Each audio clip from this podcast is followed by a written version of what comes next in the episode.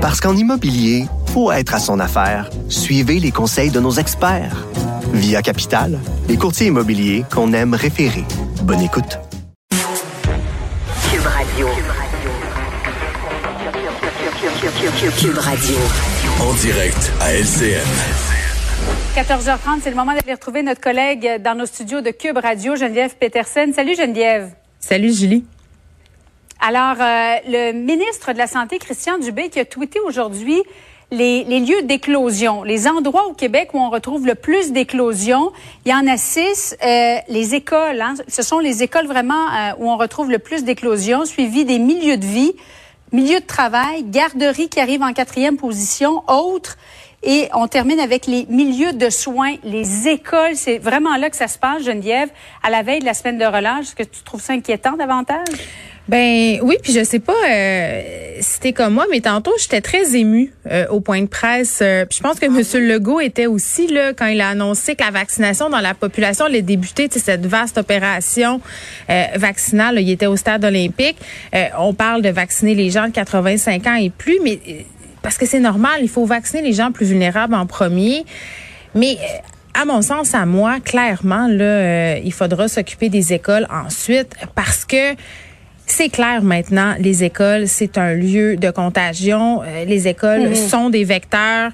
Euh, avec les nouveaux variants aussi, moi ça m'inquiète parce que là on est en train de se rendre compte que bon an mal an le, euh, le variant britannique va peut-être remplacer la souche originale de la Covid-19 là, c'est-à-dire euh, va devenir plus présent dans la population. Puis mm-hmm. ce variant-là est plus contagieux, c'est plus risqué même si on porte un masque d'avoir la Covid-19 euh, ce variant-là. Euh, même en, bas de 15 minutes. Et dans les écoles, il y a beaucoup de gens, c'est fermé, la ventilation, tout ça, on s'en est déjà parlé, là, on sait que c'est pas optimal. Fait que ben oui, c'est sûr que ça m'inquiète. Puis j'ai vraiment envie que non seulement qu'on vaccine les écoliers, mais qu'on vaccine aussi les profs, le personnel. Parce que je parlais à démographe cette semaine qui s'intéressait aux questions de santé. Là, puis vraiment, il y a une corrélation au niveau des chiffres. Là.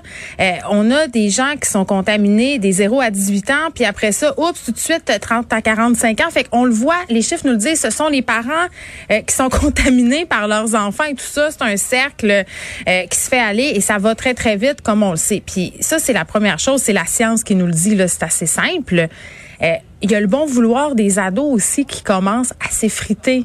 on leur a demandé beaucoup beaucoup, beaucoup de mhm. concessions depuis le début de la pandémie. Oui, puis on le voit, il y a, chaque jour, il y a, on a l'impression qu'il y a de nouvelles écoles qui ferment leurs portes en raison de la, la présence potentielle de variants qui sont mm. beaucoup plus agressifs et contagieux hein, que, que, le, que, le virus original. Ben, ben oui. Euh, puis en même temps, euh, j'ai envie de te dire, tu sais, on les a fait les efforts, ils sont en place, sont là, mais là ça prend plus, ça prend le vaccin euh, parce que ça suffit pas, c'est ce qu'on est en train de constater. Si on veut nos enfants en présentiel dans les écoles, que ce soit au primaire ou au secondaire, euh, on doit vacciner. Puis tu sais, euh, plusieurs parents m'ont confié la chose suivante là, pour vrai ils m'ont dit, puis je le vis chez nous aussi là, c'est de plus en plus difficile les discussions d'heure du souper là, tu sais, où des ados de 14-15 ans qui regardent les mêmes nouvelles que nous, discutent entre eux. Euh, ils ont le libre arbitre, le sont intelligents, nos enfants. Ils réfléchissent aux, aux enjeux, ça les intéresse, qu'est-ce qui est en train de se passer dans le monde. Ils voient les contradictions, ils voient les mêmes contradictions que nous. Et là, euh, toi, tu es assise là, puis tu essaies de leur dire qu'il faut continuer, euh, qu'il faut porter le masque, puis ils voient leurs écoles fermées, leurs classes c'est sûr qu'à un moment donné, c'est assez démotivant. Puis je voulais qu'on se parle des hormones parce que avec le printemps qui s'en vient. il y a quelque chose qui s'appelle la fièvre du printemps, OK? Puis ça là, c'est scientifiquement prouvé là. On a les hormones dans le tapis au printemps, puis les adolescents hein, l'apanage de l'adolescence, c'est quand même ce pic hormonal là. Eh, ça va être difficile de se contenir au printemps. Est-ce que la troisième vague va être amenée par les hormones de nos ados?